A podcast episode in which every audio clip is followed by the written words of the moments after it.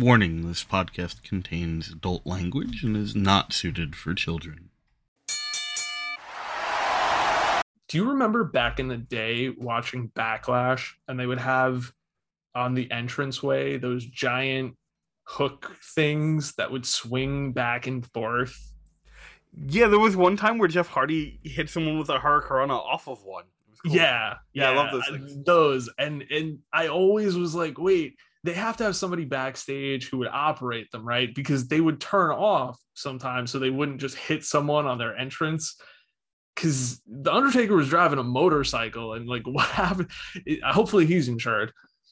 So yeah, we're talking backlash, WrestleMania backlash tonight, everybody. And I know it, it happened a little while ago, but we made it. We'll get to it. And uh we are back, back here to talk all things wrestling at the Squared Circle. Sit down. He's Drake. I'm Joe. You're you. Thank you for joining us on wherever you're listening to us, be it Apple Podcast, Google Podcast, Anchor, Stitcher, or Spotify. Or if you're listening to us over on YouTube, where you're hopefully will join in the conversation, give us a comment, like, share, or subscribe. We thank you very much. You can also find us over on Twitter if you want to join us there at Squared Circle SD. Yeah, so WrestleMania Backlash is in the books, and it was WrestleMania Night Three, kind of Yeah, with we a bunch of rematches. Yeah, I mean, we kind of expected that. Um, I will say that at least two of those rematches, though, were definitely better than the first time out. Uh, definitely higher rated, in my opinion. Speaking of which, don't forget you can also rate us on Spotify. I'm just gonna stick that in there. Oh yeah, that's a good one. Thank you. Hey, got you.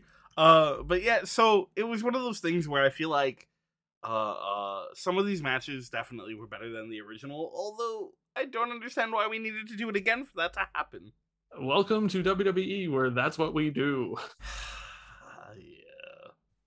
So let's run down the card. the The opening match on this show was the rematch. The Cody Rhodes and Seth freaking Rollins go at it again, and Cody Rhodes is still the better man. Uh, maybe match of the night. Uh, possibly. I I'm gonna go out on a limb and say that actually there were some pretty good matches on this card. I Oh, think bell to bell, start to finish, very condensed card, only six matches. They were all pretty good. I don't think too many of them had any consequences that anybody really cares about. I think this will be a forgotten pay per view when it's all said and done. People are not going back back to watch too much from this one. No. But Cody and Seth, it's Cody and Seth, right? We said this at WrestleMania. Cody's very good in the ring. Seth is very good in the ring. They play well off of each other. We know that from back in the day. It hasn't really changed. Cody seems in his element for the WWE fan base. They're still rallying behind him. Seth is still Seth, uh, doing his thing. It's great. I will say though that the way that this match ends makes it pretty obvious that there's going to be more, and like we've seen that that there's more Cody Seth in the pipeline from recent episodes.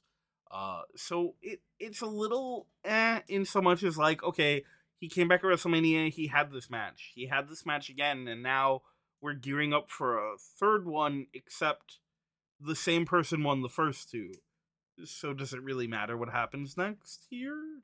So Hell in a Cell is up next, and I do wonder if this is one of the matches that gets into a cell. Maybe It's totally possible, yeah. I think maybe it's a situation of this is less about Cody and more about Seth. And I'm hoping that it leads somewhere for him, maybe storyline progression, character change, whatever the case may be. I I don't think a big character change, but just something to give him some direction going forward. Of if he takes three consecutive losses to the same guy, maybe it pushes him in a different direction. That's, But I don't yeah, know. yeah, that's totally fair. Uh, and Cody is like the poster for Hell in a Cell, right? It's just like him. He's the only one on it, I think. So- well, we are pretty sure that somebody else is not going to be on it, but we'll get to that. that's true. Fair enough. Uh, so I, I do think that it, it will probably be one of those matches. Although the posters are not always something you can use as a metric to figure that out. totally fair. So, uh, yeah, I'll agree with you quickly that that this may be the match of the night. I think there are two other things that, depending upon your point of view, could have been, and we'll get to them shortly. But uh, up second, we had the another rematch of uh, Omos. This time defeats Bobby Lashley, and I think this match just went too long. Yeah, You know, it almost going- went nine minutes, and it did not need to be that long. Yeah, that was my my segue into this match was was going to be you know it wasn't match of the night. This match, this match was not match of the night. Yeah, I understand that they wanted to like provide more opportunity for things to happen in this match with them, but Omos is just not ready or polished enough for that. Like no, taking nothing away from Lashley, and I'm still pretty high on Omos potential, but he's not where they want him to be, and definitely not where they need him to be, considering they've gotten rid of every other giant they have. But they're trying to make him already fit that role, and it's just not working. he's limited in the ring, and I don't mean to say like he's like great Khali limited in the ring, but like he's not gonna. He, he's there to do giant stuff, and it's cool you put him with MVP, but like I don't like the idea that like giants need help to win matches because Bobby Lashley didn't really need help to win matches, and yeah, I, I don't know. It, it seems weird. It seems a little off. I hope Bobby Lashley does more big things because I'm more of a fan of him. Omos, I I don't know. I'm always scared to see somebody like him who just isn't ready yet being pushed maybe too hard too fast because we've seen again guys like Great Khali be shot into the championship picture, win the championship on occasion, and oh man, the reception is not good. Yeah, the reception, the result, the matches, it, it's just the most obvious result of, of really bad planning. Um, and that's honestly one of the better outcomes compared to, you know, potentially something like Nia or Ridge Holland. And I'm not I'm not putting those two in the same category, but just more examples of, of people who maybe weren't ready for the spots, given the spots. And, you know, we've seen how that can turn out. Yeah. Yeah. So more positively, even though there's a dumb thing that I'm gonna get to at the next match, is uh we get again the rematch, but this time we get the opposite result. So we 50-50'd it of Edge defeats AJ this time, but uh how we got there at the end, I so Damian Priest, who's hanging out with Edge now in Judgment Day, is banned from ringside. So he comes out toward the end of the match on the aisleway and he stops right before he gets to the the ringside matted area and even commentary like calls it out of oh well he's not technically at ringside because that's what like if he took one more step forward it is. So it's like a there's an invisible line that once he mm. crosses it would be a disqualification or something or he's breaking the rules. I don't, I don't even know like whenever they put these stipulations do people get disqualified if they come out? Like i guess. Referee discretion? And it's it's it's extra weird because like like sometimes they'll be like if they do then they will be fired or suspended or fined. And other times it's just they're not allowed that's that's it and to the merit of like these matches usually they don't show up usually so you imagine there's like this invisible punishment that is going to be levied against them in some major way yeah but in WWE with authority figures when we don't know who they are sometimes. Sure. That's fine. But then Finn Balor comes out and to even the odds, even though Priest isn't actually interfering, just kind of distracting AJ, and then brawls with Priest into the ring, which distracts everybody. And then we get a, a hooded figure jumps the barricade wearing Rhea Ripley's pants. And everyone is is oh who could this person be and of course because you know the commentary is so subtle with these things. I guarantee vince thought he was pulling the wool over everybody's eyes. They i think byron saxton is a guy who Yeah. immediately starts saying like who is he? Who is that man? Who is he? over and over again. Yeah. And only for it to be revealed uh, later after helping to screw AJ out of the win that it isn't, of course, Rhea Ripley is wearing Rhea Ripley's pants. Who knew? Couldn't see that coming You have the newest member of Judgment Day. Uh, yeah, def- definitely one of those things where I I think Vince McMahon's in the back patting himself uh, uh, for for getting that done well. But even if it was kind of sloppy, even if it definitely could have been handled better by everyone involved, I still think this is a good thing. Rhea Ripley joining Judgment Day is huge. I think there's a lot of people who have been calling for her to go back to that sort of like brooding, like brutal, violent force that she was when she first like arrived. And I, I think this is going to be really good for her career. Putting her with Edge, obviously, it only should have upsides. I really dig what the they've been doing with the gimmick and the character and the the next night on Raw when Edge comes out with the two of them, right? There's this really cool moment where he's walking down the ramp and they've got the wings and the camera hits the angle just right where it looks like the wings are coming out of Edge's back and they're wrapped almost around Priest and Rhea, which is really really cool. Uh, I, I I think there's so much potential for them, even with kind of the weird start. And to be fair, I harped on the dumb negative part here.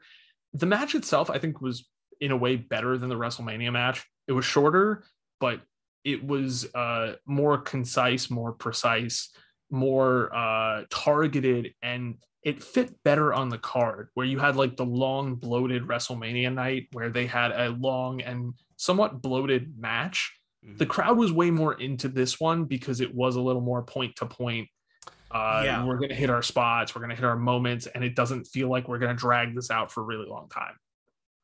Yeah, agreed.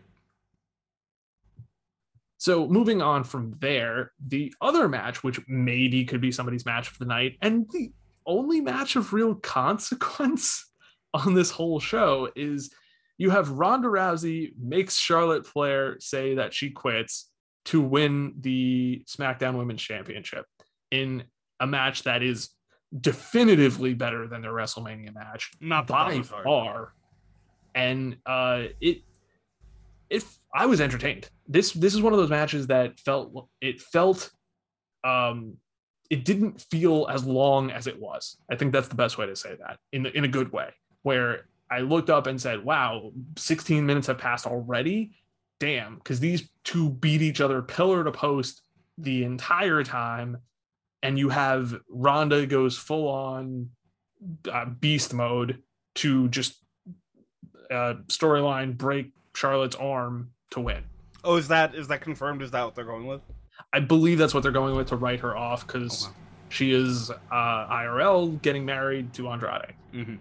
So yeah. they're it, off wedding planning. Which congratulations. Um, it it felt like a fight, which I think is a really big deal. Uh, it needed that stark contrast to what happened last time. It's kind of needed to be this sort of vibe for a long time with with the build up to this. This was the right stipulation with the right kind of match played out the right way, and Ronda very much needed this win. Oh yeah, because she can't. This is one of the things we talked about beforehand. She can't lose a situation like this. You, yeah. Ronda Rousey, not even just a baby face. Ronda Rousey losing an I Quit match makes no sense. No, not not unless you're uh, doing something very tongue in cheek. Yeah, yeah, exactly. And then another moment I just need to bring up quickly uh, from SmackDown. Uh, Raquel now Rodriguez. Oh right, yeah, had yeah. a one-on-one match with Ronda Rousey, uh, a short match, but got a lot of offense in and looked pretty damn good against her. And in something where it almost feels too soon or something that could set up for a major showdown maybe in the future. Interesting. Yeah, I haven't I haven't watched uh, that episode of SmackDown yet, but that's that's really interesting to hear. Uh, yeah, it's just a it's something new, something fresh, and I, you know, it wasn't like oh Ronda just squashed her, which is good. I mean, again, uh, we talked about it a couple minutes ago with uh, Omos, right? Where uh, the women's division needs these big bruisers, and we're seeing Rhea kind of come back into that role. Hopefully now with Judgment Day, but that's Thank over God. on Raw. Agreed, and that's over on Raw. But here on SmackDown, they need someone, and Raquel, uh, what do you say her new name is? Rodriguez. Yeah, it used to be Gonzal- Gonzalez. Now yeah. it's Rodriguez, I believe. Okay, and and she's a great person for that role. I mean, I've said before, I'm not the biggest fan of hers, which still is the case. But there's no denying that what she does, she she can do fine at, and I think that the women's division on SmackDown will definitely benefit from it, especially Agreed. if they're positioning her that way. Agreed. Uh, yeah, if if you're going back to watch this show, it's probably for this match or this moment at the very least, because everything from here on out meant nothing. so going very forward, uh, quickly forward, we have Madcap Moss beats Happy Corbin. Okay. Sure. Yeah, I mean that's that's kind of the expected result, right? Um, it's it's the breather match to get us to the main event. It's the grudge match that no one really wants, but Moss gets Moss is going to get over and and is going to get audience reaction strictly by being against Corbin, which is kind of why Corbin exists, right? He's a heat machine who, even if you argue that it's go away heat, it, it's still the kind of thing where anyone they put against him who gets their stuff in and humiliates him or beats him is is going to get over at least in the immediate. And there are people who could have fit that situation worse than Madcap Moss. Okay. that's fair. I'm I'm trying to be nice. I'm trying. Uh, that's fine. And and then you have the main event, which was the match that didn't need to exist, was supposed to be something else, but happened anyway. Of the six man tag of the Bloodline versus RK Bro and Drew McIntyre and for nothing. No titles on the line, no title unification, no world title on the line, not all titles on the line, nothing. Just just a six man tag. And then the bloodline wins anyway, where Roman defeats Riddle in the end, I believe is how that went down. Weird. In in a good match. It's it's a fine match that seems to solidify Roman does not have a challenger lined up. Right. I've heard. I've so I haven't watched this match. I'll be honest. I haven't watched the main event yet. Um, but I've I've heard good things about it. I've heard that it it yeah. felt kind of like a PWG style match and its pacing and in some of the spots that happened. I know there's one point where Roman like gets the belt right and he's like oh yeah them over in the middle. It, yeah, it, yeah.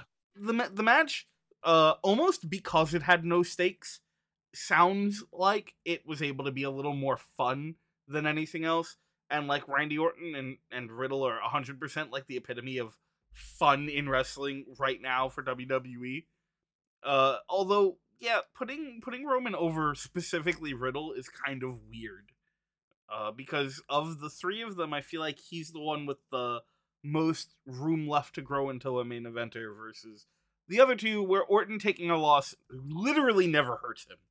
And we've we're gonna do McIntyre Roman anyway. Give McIntyre the loss and have him have something he has to avenge as they go into uh, uh what's the what's the event that they're doing called? I don't remember.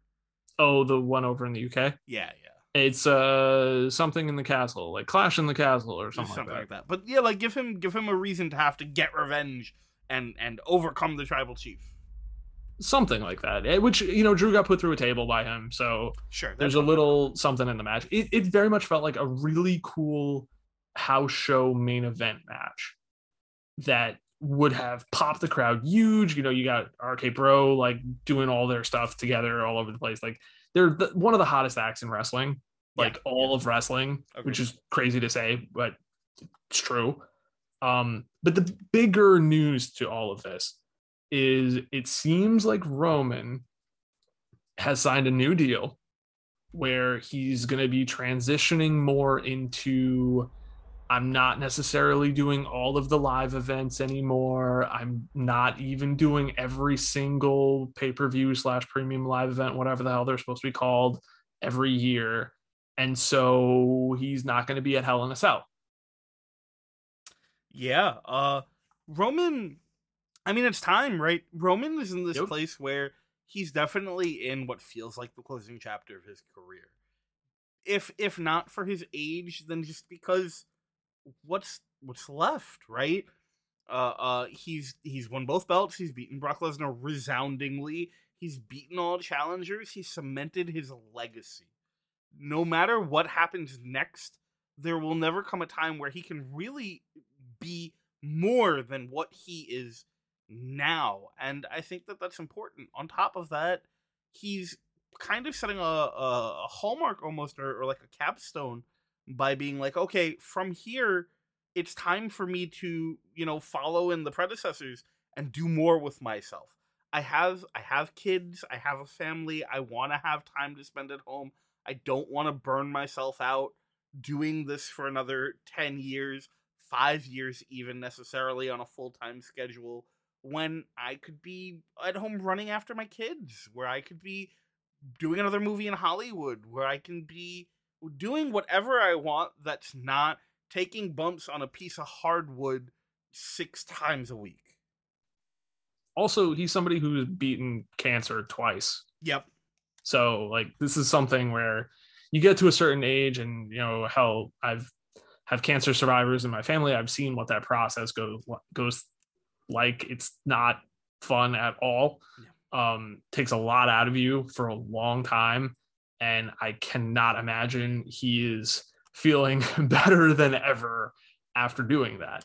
Yeah. So I it's something where eventually I think he just is like, hey, like pay me, I'll show up, I'll do what I do, but I do not want to be on the road anymore 300 plus days a year. Thank you. I need to rest. Mm. Okay, thanks. Yeah, and I, I applaud him for not only doing it, but for not only wanting it, but being able to pull that off. And uh, just as a quick aside, I 100% believe that Paul Heyman played a role in making that happen. Totally fair. Yeah. And I I think going forward, it's going to be a thing of Hell in a Cell might set up a big challenger for him potentially, maybe Cody, and uh, That's, it's that's the one. it seems like we're also finally getting the title, the tag title unification match, so we could have the, I guess the not the uwu, but like the uwu adjacent tag titles, Yep. and uh, WWE multi show undisputed tag team champions of the WWE multiverse. I'm not even gonna try to figure out what that's spelled. but yeah, there's just some interesting things coming. I don't think this was a bad show by any means. I uh we've done it so far, so I'm gonna stick to it of like we have our list. Number 1, we have WrestleMania night 2. Number 2, we have WrestleMania night 1. A distant number 3, we have day 1. A distant number 4, we have the Royal Rumble and number 5, the thing that happened overseas somewhere. Yeah. Uh, so is this better than WrestleMania? I don't think so. I don't think it's I don't think. I think this is number three with a bullet. Yeah, I I happen to agree wholeheartedly. Okay, just getting that out there. Yeah. I I think in a weird way, this was pretty positive. Yeah, yeah, absolutely. I I I don't even think in a weird way. I think just overall this was pretty positive. There were two matches that we kind of gla- glanced over because they didn't matter. Well, a lot more than that didn't matter, but two matches that we kind of glanced over because who cares? But the big matches on this card felt like big matches on this card, and the main event, even though nothing was on the line, got pretty positive reviews from what I've seen. Yeah, all things considered, like I will not go back and watch this. No. But if I had to, okay, I'll probably be entertained again. So, um, switching gears a little bit, we we you know went over WrestleMania Backlash. We talked about some of the the positive things from WWE. This is gonna be a weird episode, by the way. By the way, because we we just spent twenty some like twenty something minutes talking mostly positive about the WWE. Uh, it's all downhill from here. So, Damn. it's true. No, So- no, there's some good things to mention later. Don't worry. there are some good things to mention, but you will notice a change from our normal uh, uh, course of action. Anyway, New Japan. Can we talk about New Japan for a bit? New Japan Kota Ibushi having some kind of uh, uh, fallout. It's- Oof, I I have a few very targeted thoughts about this. So I'm going to defer to you because you know way more about New Japan and you explain this to me. So please take the floor. I'll admit that I wasn't really following a lot of the uh, stuff on Twitter up until recently because, you know, I can't read Japanese. But so it all started uh, a little while back where uh, Kota Ibushi said that he's to expose uh, stuff about former cheaters and uh, sexually harassing bosses and lies from the company and harassment. And then he called out a couple TV sta- he called out like TV Asahi and Tokyo Sports, which is you know a, a way to go about things. Um, he to to make a long story short because we don't want to be here for 20 30 minutes just going over this there had been some issues between him and new japan specifically an executive at new japan who had been pushing him to make a return to the ring before he felt like he was ready uh, he initially told them he didn't feel ready at which point they gave him the time off but then announced him for the new japan cup which he took to twitter and expressed that he had he, he he was very clearly surprised that he had been announced for it.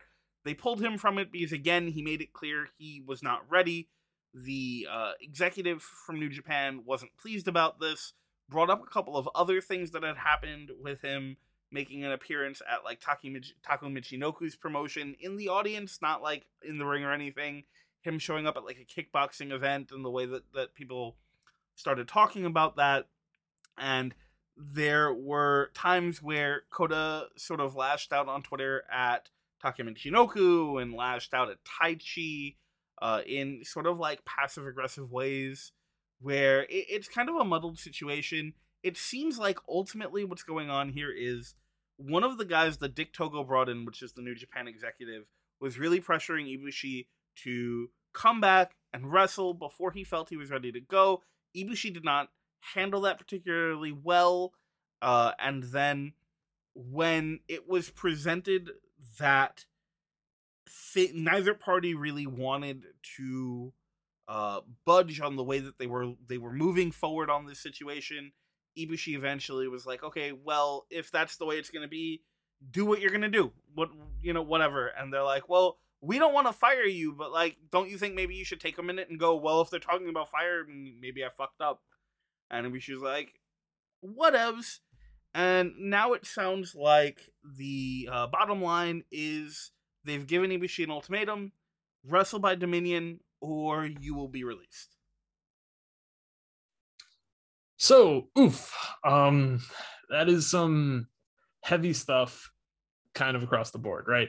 Yeah. You have uh, a situation of a guy who is unhappy working at a place. He seems to consider the workplace to be pretty toxic, at the very least, some individuals to be toxic. You have a situation of a guy is like being pushed to work before he feels he is healthy to work.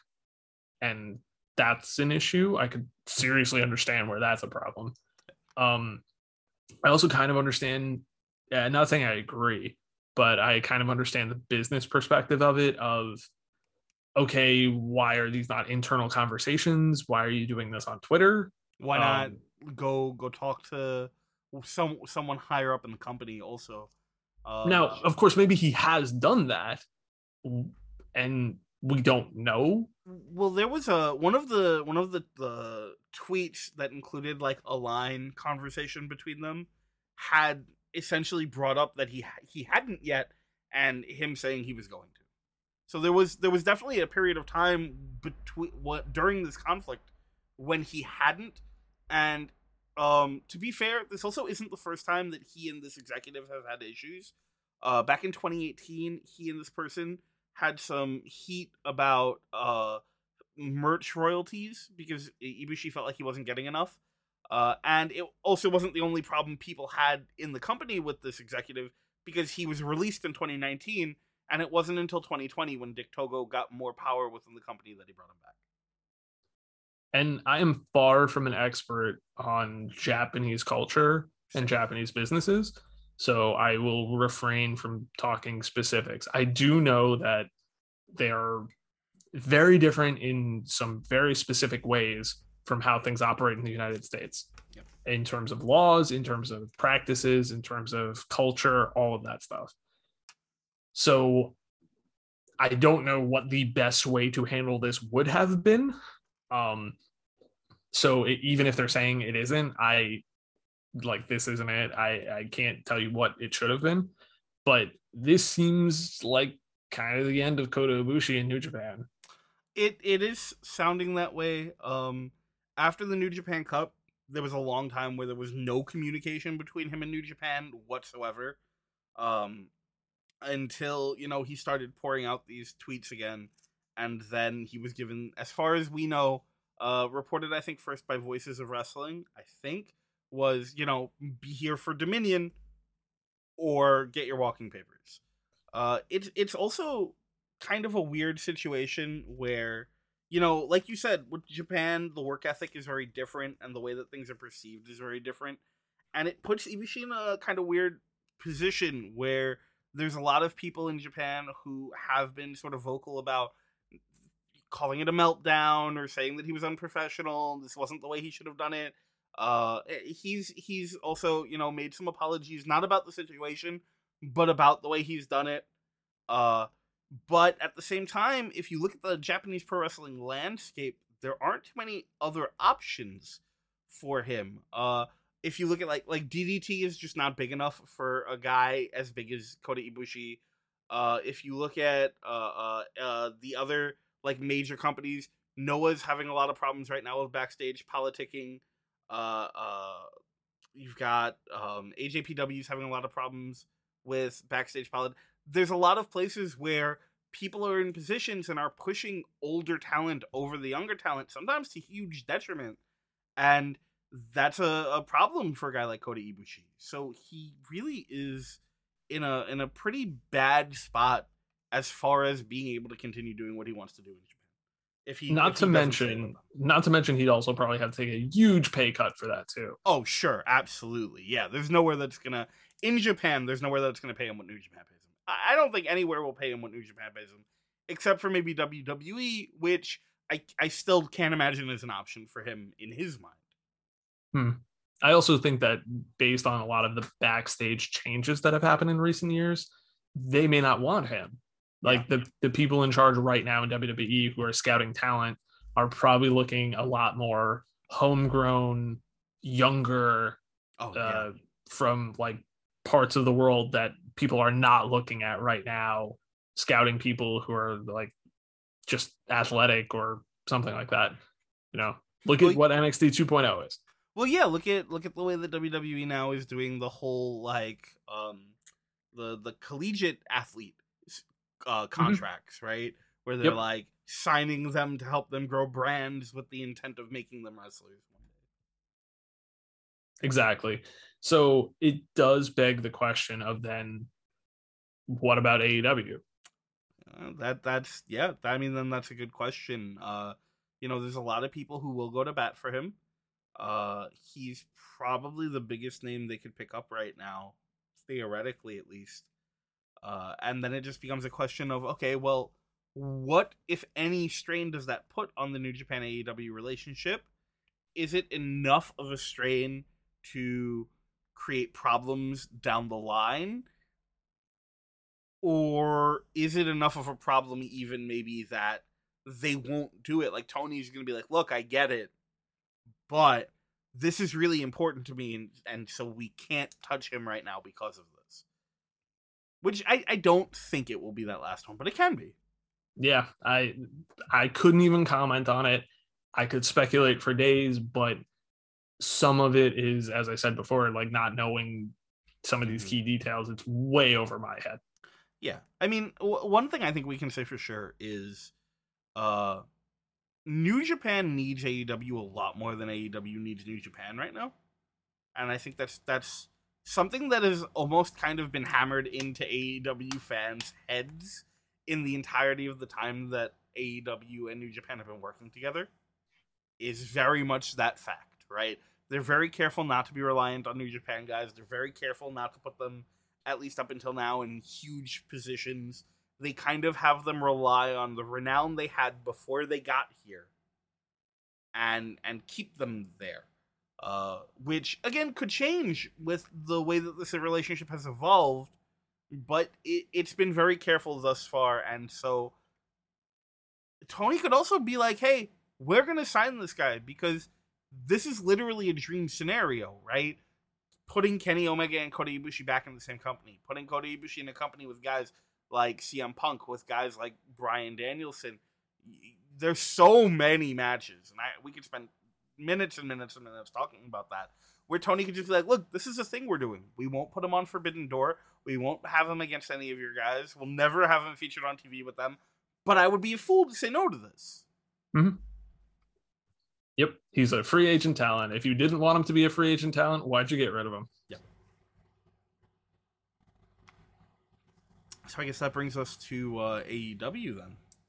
Ooh, lots to talk about this week for AEW. Lots to talk about this week for AEW. All right, let's quickly get to a good one because hashtag always send hook, and now we can say hashtag send hookhausen. Ah, and they have their first booked match, and I'm so excited. Yes, uh, everything about this was absolutely brilliant. To Tony Nese squashing Danhausen, to Hook coming in for the save, uh, to Mark Sterling's gonna get his ass kicked. This is all great. This is great. It's it's how you do it. I assume Sterling's gonna take the fall, and it would just mean like Oh, yeah. you protect Tony Nese in the process. It's great. All of this so great. Whoever's booking this, book everything. Thank you. So we talked about a couple things last week, and one of the things that we talked about was my uh, reluctance to see more of the Undisputed Era on my television on Wednesday nights and Friday nights. And I will say that there was a moment when so Dynamite starts, opening video package, and then immediately his music hits. Adam Cole comes out, and I have a moment where I'm like, "Calm the fuck on," and then I go, "Wait, wait, no, this is good."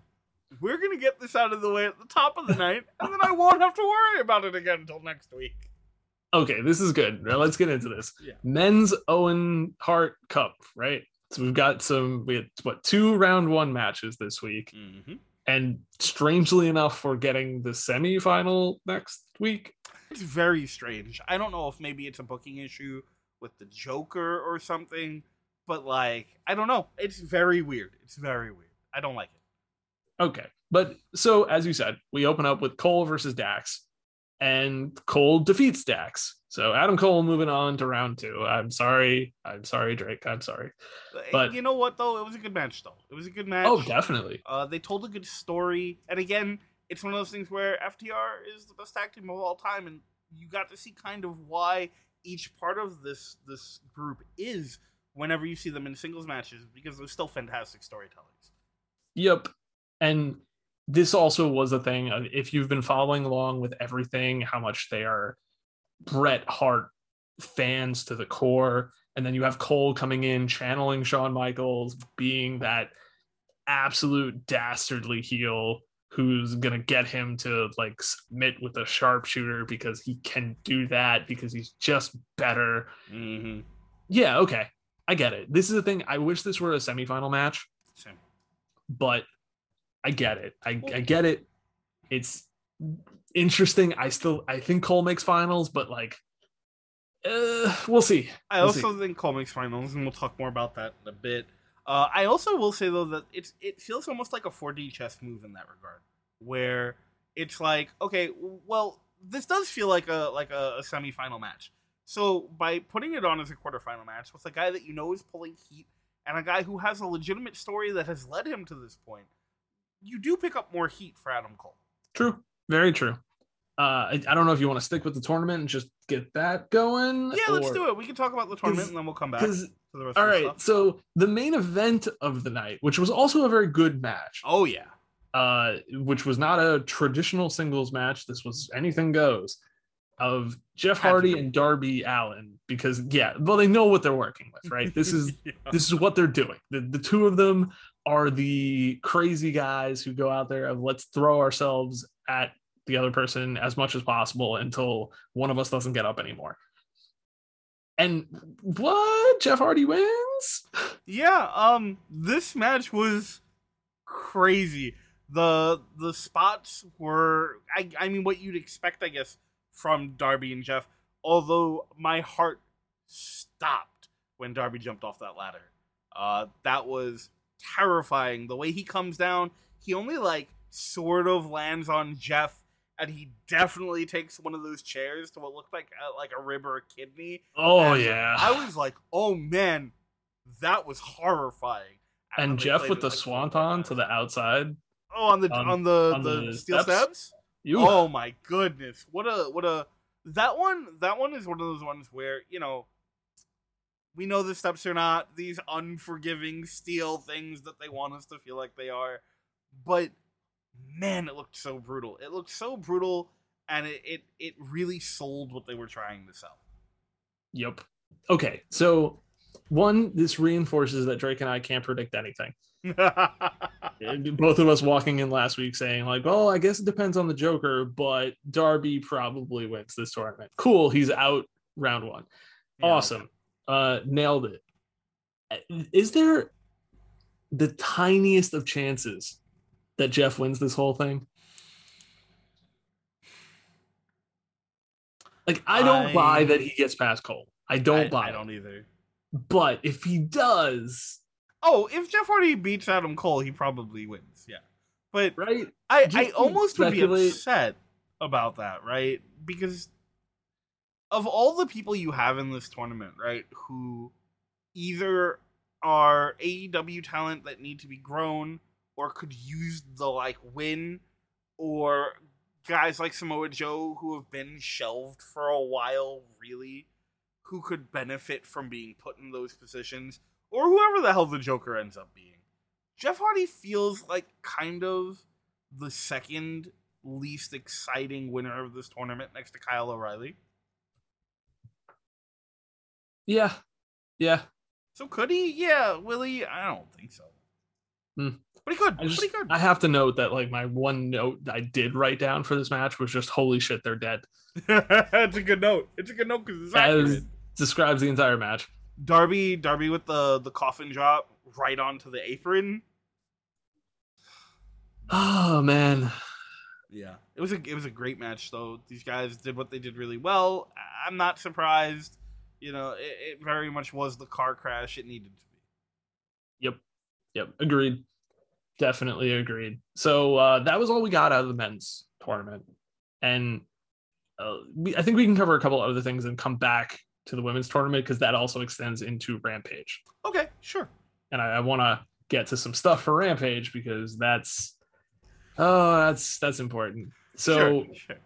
a big thing to note is uh finally we've talked about some of these trios for a while and some of these factions and we have some direction for the Blackpool Combat Club yeah. finally which- this should be exciting and uh coming out and looks like they're entering a feud with the Jericho Appreciation Society. So this is one of those things where it this episode in total in, in its totality did a lot to restore some of the faith that I've been losing in the company lately. And this is definitely a big part of that.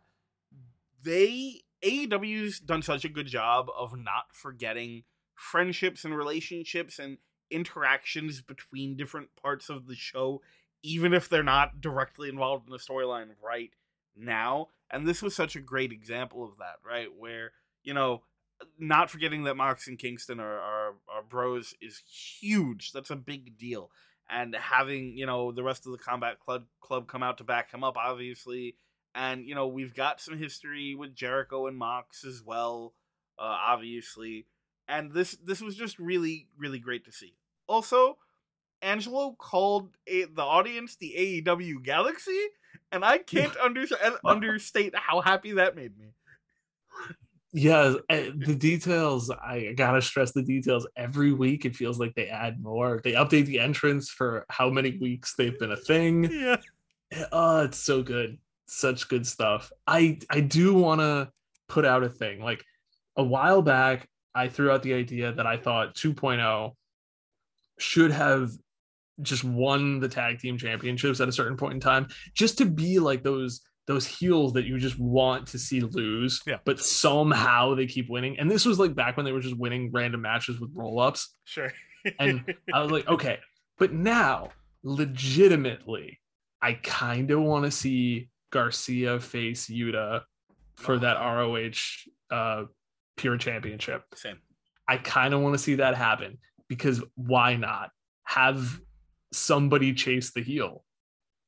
Have the sports entertainer winning all of the pure wrestling matches, and maybe he cheats, whatever. But like, why not? Yeah, Go no, it. absolutely. It'd be great.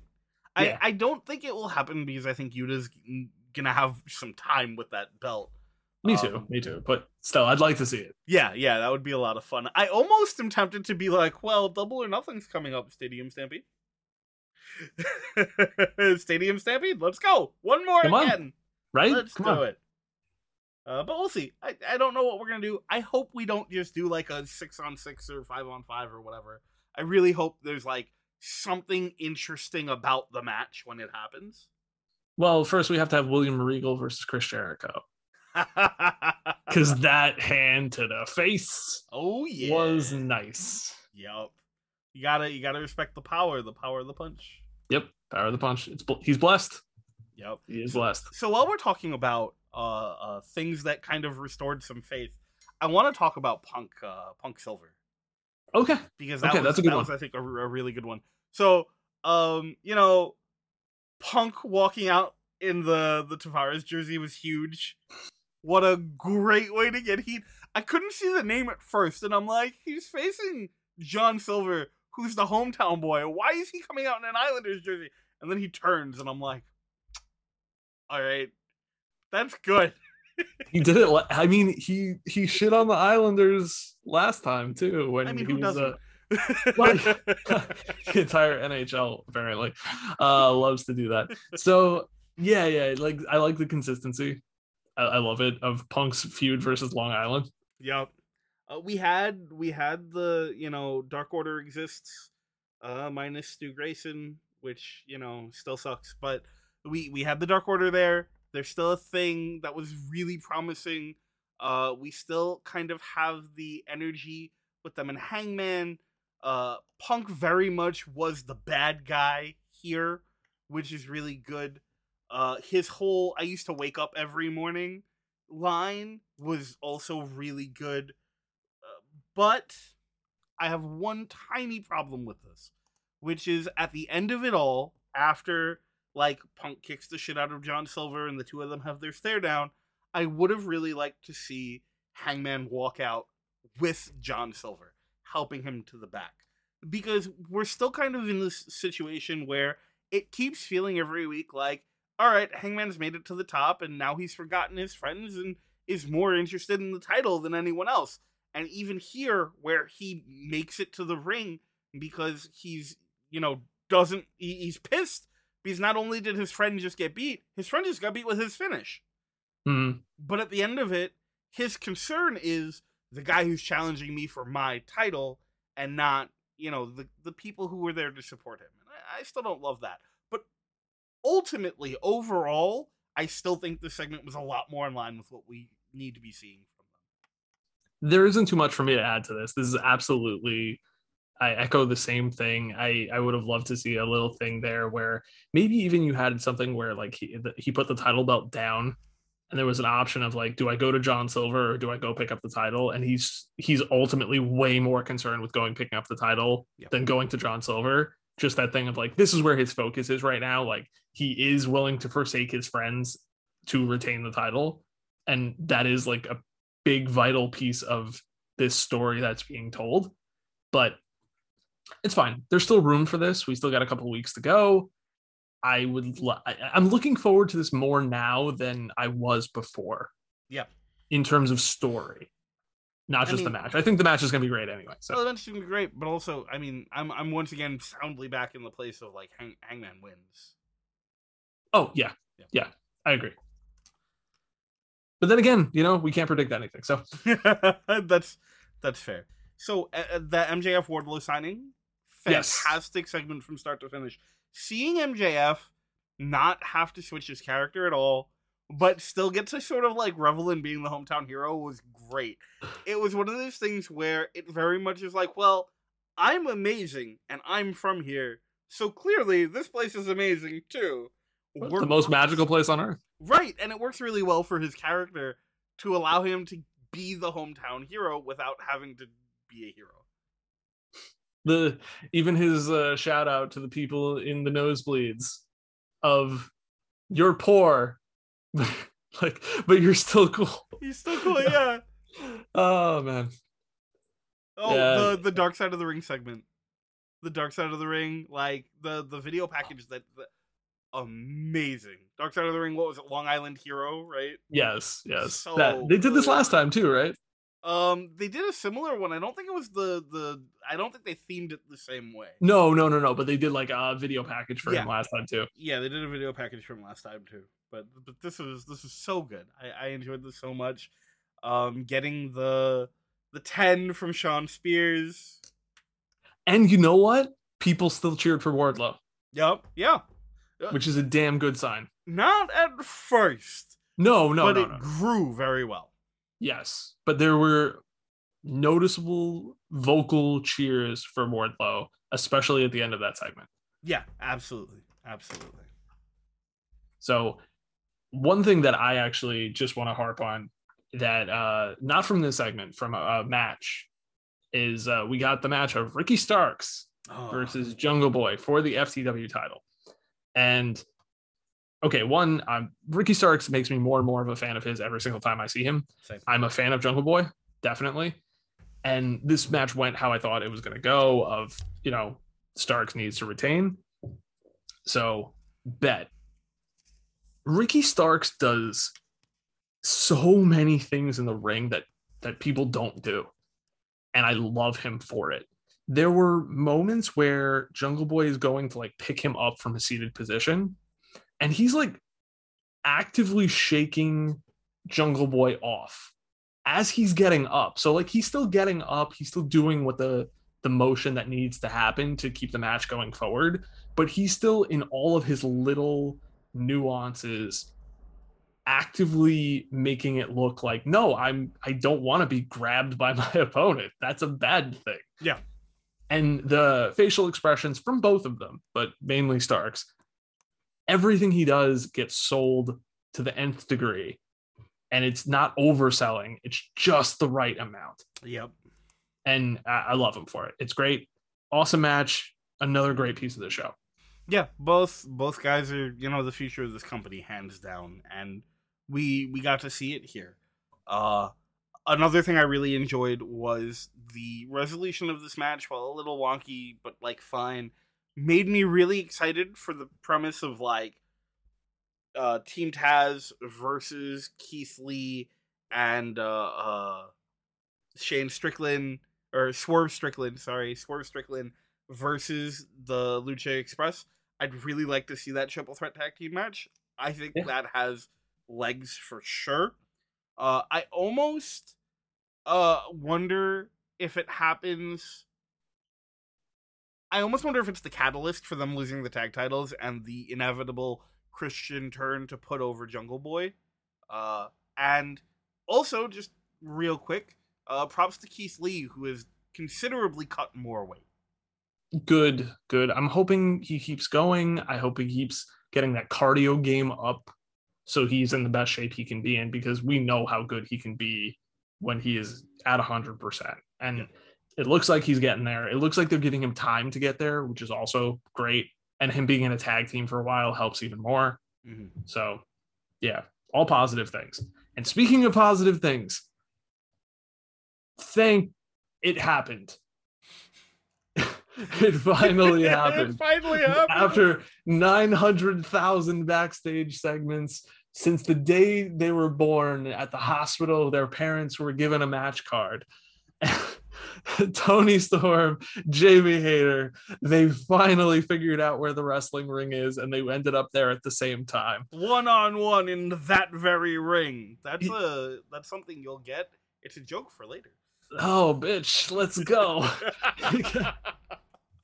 oh man. So, all right. I you spoke more uh, than I did about this in terms of like the style and you know you could see the origins and stuff. Like I, I didn't follow any of them before WWE and AEW.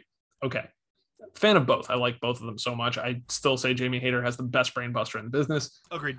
um just awesome. And this match is ex- we predicted this one right? Toni storm wins and probably wins the whole tournament. Yep. but oh man if you want to build a match for six months this is how you do it. Go out there and kill it. They were great. This match was awesome. Bell to bell. Loved it. This this is women's wrestling at its finest in aew give me more okay thanks start give me a backstage segment with them uh, on the next show you have so we can start setting up the next one because I don't know how long I'll have to wait, but I will wait as patiently as I can because this was really good. Yeah, I am done. Yeah, hell yeah. Uh, you definitely could see the Stardom influences, and for uh, for me, who was a Stardom fan for a long time, I haven't been keeping up with it as much in the last couple years, but there there are like eras throughout Stardom's history, right? And the way that the the women in the company wrestle is different between eras, like it is in any company. And you kind of got to see that in their match in their match. If you're like a big Stardom fan and have been have been watching for a while, you could recognize these these slight differences in how they approach things and where they just perfectly clashed and it was so good. They were they were so perfectly in time with the plot that they were trying to tell. They they knew what to do and how to move from one thing to the next to the next. They had good pacing, they had good psychology.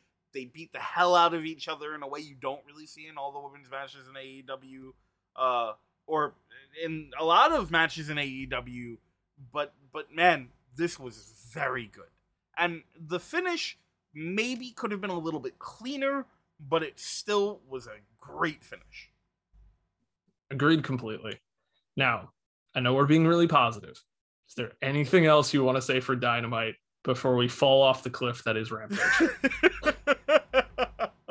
no, no, I'm I'm ready. I'm striped. I'm strapped in. I am. I am. Let's do it. Okay, cool. Let's I'll. I'll let's be fast with some of this Okay. because, all right, I'll I'll start with the most positive. Ruby and Riho have a good match. What ha- what we thought would happen happens, right? sure. Cool. Ru- Ruby goes over Riho on to round two. Bet. Understood. Now, uh, the, night- the night opens with uh, Death Triangle having their match back together. They win. Cool. And then lights go out. House of Black. Then, Okay. L- and then lights go out. House of Black is gone because House of Black has an aversion to having matches. or or even segments that that do anything. Yeah, they do not advance the story. They just kind of appear. Yep. Okay. I, anything else you want to note before we just get to the main event? Okay, yes, we saw Bear Boulder, and while I prefer to see Bear Country Oh. together, I am always happy to see any part of Bear Country on TV. Yeah, is it Shawn Spears starting to get his tune-up matches before Wardlow eats him alive?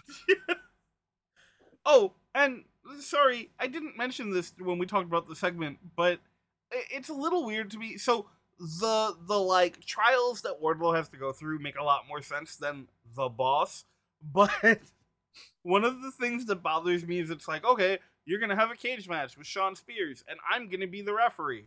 Okay, so you're telling me you want to be locked in a cage with Wardlow, I know. where the only other guy in there with you is Shawn Spears?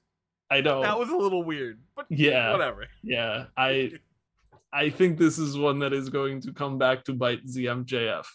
Yeah. Oh, and Shawn Spears needs more. There are a lot of people this is true about. Shawn Spears needs more TV matches. I love his intro, not just the music, but also like the whole intro. And getting to see him and his chair wife are always phenomenal. Also, people may have forgotten this. Shawn Spears is actually a pretty good wrestler. Uh, Shawn Spears is, is definitely a good wrestler. Yeah, Yeah. 100%. Like, just doesn't get the opportunity to show that off that much. No, he, he's definitely more than a good hand. Okay. So, speaking of good wrestlers, uh, we have the segment for the main event, which is the uh, SCU implosion that has already happened, but we're getting it again of uh, Scorpio Sky versus Kaz. Right? Cool. Uh, Frankie is is getting his match that was promised to him because he stepped aside so Scorpio could win this thing back from Sammy Guevara. Sammy Guevara, who is with uh Tay Conti watching on pretty much this whole thing, who is being the obnoxious asshole to Scorpio Sky the whole time. Okay. All right. So the promo happens uh with Mark Henry. It's time for the main event. Yeah, yeah, yeah. Um, but it's it is his one line. um, cool. And in it, Scorpio Sky is full baby face pushes Ethan Page off, pushes Dan Lambert off, saying like you know, because he respects Kazarian, but like he's gonna bring honor back to this title, and he's gonna be the face of TNT. And they go out there and they actually have a, a banger of a match going back and forth, and uh, it, it's all good stuff. And then, and then,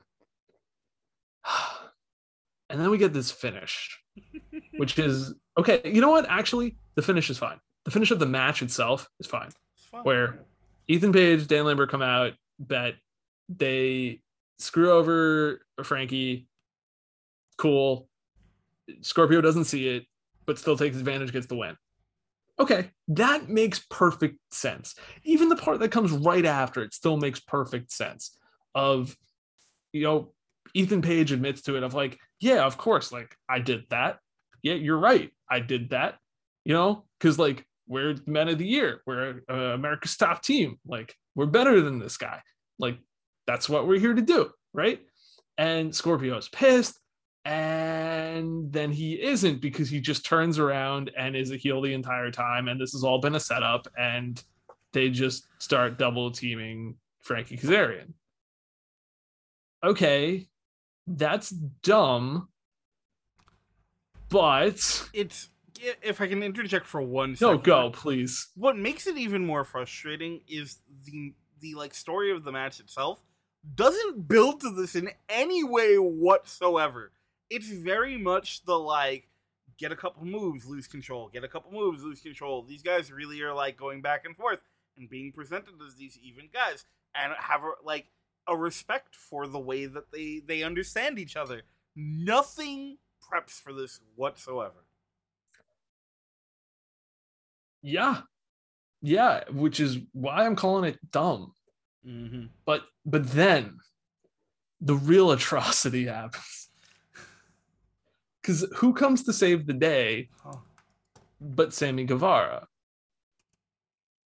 So Sammy's the baby face in all of this.